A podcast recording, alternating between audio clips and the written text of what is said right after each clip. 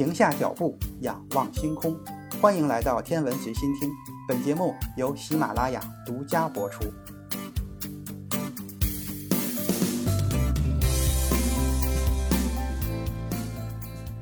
这一期节目，咱们来聊一聊现存最古老的全天星图。大约在一八九二年，一个名字叫王元禄的道士，在距离敦煌大约二十五千米的一处戈壁上发现，长长的断崖上早有数百个洞窟，每一个洞窟中都有大量精美的壁画和佛像，规模相当壮观。如今这里就被称为了莫高窟或者千佛洞，也是已知的非常古老的佛教艺术地之一。通过古代文献资料，我们可以知道，这里最早的洞窟在公元三百六十六年就已经开凿了。随后，人们又陆陆续续开凿了上百个洞窟。这些洞窟是由当时的有钱人的家庭资助的。尽管年代久远，但是这个地区干旱的气候使得这数千尊佛像和四万多平方米的壁画得以保存下来。一九八七年，联合国教科文组织将莫高窟列为了世界文化遗产。在当时，王元禄在清理第十六个洞窟的时候，发现了一面墙后边有问题。在拆除墙壁之后，他发现，在一个深几米的洞窟里边，从地面到洞窟的顶端都堆满了上千卷的卷轴。这里如同一座巨大的图书馆，里面有四万多份手稿，已经被保存了近一千年。其中不但有佛教的经卷，还有部分医学和历法等科学著作，以及一些历谱。卷轴使用了三十多种文字书写，其中包括了汉文、藏文、梵文、回鹘文、利特文等等。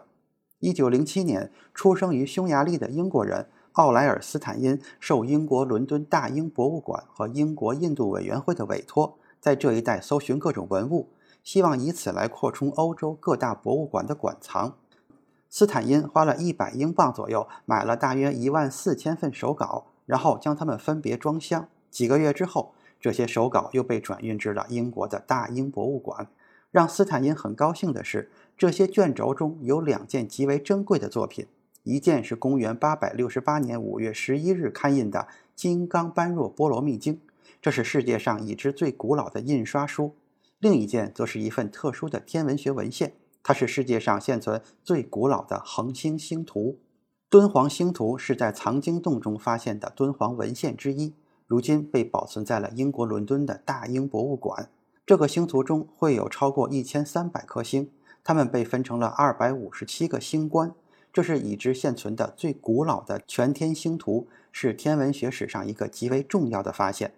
这份星图保存至今，得益于敦煌地区干燥的气候，向我们呈现出了一千三百年前中国古人看到的星空。敦煌星图最初与成千上万的其他手稿一同被运达了大英博物馆，之后被一起编目。这份编目在一九四七年就已经完成。但是，直到一九五七年才正式出版。根据编目，敦煌星图的编号是 S 三三二六。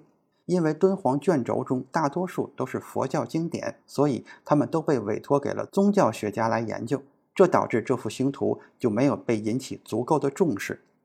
从一九九七年开始，这些手稿被从大英博物馆转移到了大英图书馆。事实上，在中国的出版论著中，已经有好几篇与此相关的研究。最近出版的各种敦煌文献汇编中，对此也有详细的记载，只是没有进行更为全面的分析。这幅珍贵的卷轴仍然在那里沉睡，就像欧洲博物馆里堆积的其他珍宝一样，没有人去揭示其中暗藏的秘密。在国际敦煌项目的支持，以及大英图书馆国际敦煌项目部主任魏红和巴黎天文台莫东分台弗朗索瓦教授的合作下，根据这个星图的高清数字版本，他们进行了多年的研究。二零零九年，这项研究成果最终得以发表。研究表明，这份星图手稿不但非常精确地描绘了天上的恒星，还使用了非常令人惊叹的投影方法。敦煌星图全部为手工绘制。使用了不同颜色的油墨，整幅卷轴长约四米，宽二十五厘米，纸的厚度不超过零点零四毫米。分析表明，敦煌星图所用的纸张是古代十分高档的桑皮纸。卷轴除了开头的标题和落款部分，其他内容都被保存得非常好。卷轴的第一部分内容并不涉及恒星，而是各种云气站，其中描绘了二十六幅云气图，并附有八十列文字。长度约为两米。卷轴的第二部分才是十二幅巨型的星图，描绘了天赤道南北的星空，还有一幅反映赤道北极附近星空的原图。在卷轴的末尾有一幅人物图，图中人物穿着传统的服装，弯弓搭箭，旁边注有“电神”的字样。这可能暗示着卷轴后面应该还有另一部专门描述大气现象的内容。敦煌星图包括十二幅天赤道为中心的连续方图和一幅绘有环绕北极区域的恒星的圆图。该卷轴从右往左读，全图以赤道为中心，天空则被自东至西分成了十二幅跨度约为三十度的方图，它们分别代表了一年十二个月的中天星象。每幅星图的左边都有一段文字，描述了这个月的七十二候、十二辰次以及分野等信息。在每幅星图的底部还有一段文字，介绍了这个月太阳所处的宿度及昏淡中星等内容。从敦煌星图来看，中国的星官体系与欧洲的星座传统完全不同。欧洲的星座建立在古希腊天文学传统的基础之上，主要根据希腊神话将恒星划分成数量相对较少的星座。因此，古希腊天文学家托勒密将北半球可见的星空分成了四十九个星座。如今，现代天文学又在此基础上增加了南半球的恒星，将整个星空分成了八十八个星座。在中国的传统星官体系中，星空被划分得更为细致，以至于有近三百多个星官数量，有时甚至单独的一颗星也能成为一个星官。另外，中国的星官名称大多与人间的人物和事物相关，比如帝王或一些官职的名称。对天区进行详细的划分，有助于在没有坐标线的情况下提供更为精确的位置坐标。甚至仅仅通过一些尺度较小的星官名称，就可以确定某天象在天上发生的具体位置。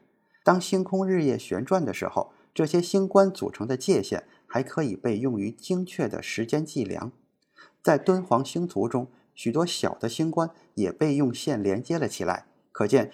不但主要的星官形象得到了很好的体现，还可以通过想象赋予许多小星群更加合理的坐标。今天的天文随心听就是这些，咱们下次再见。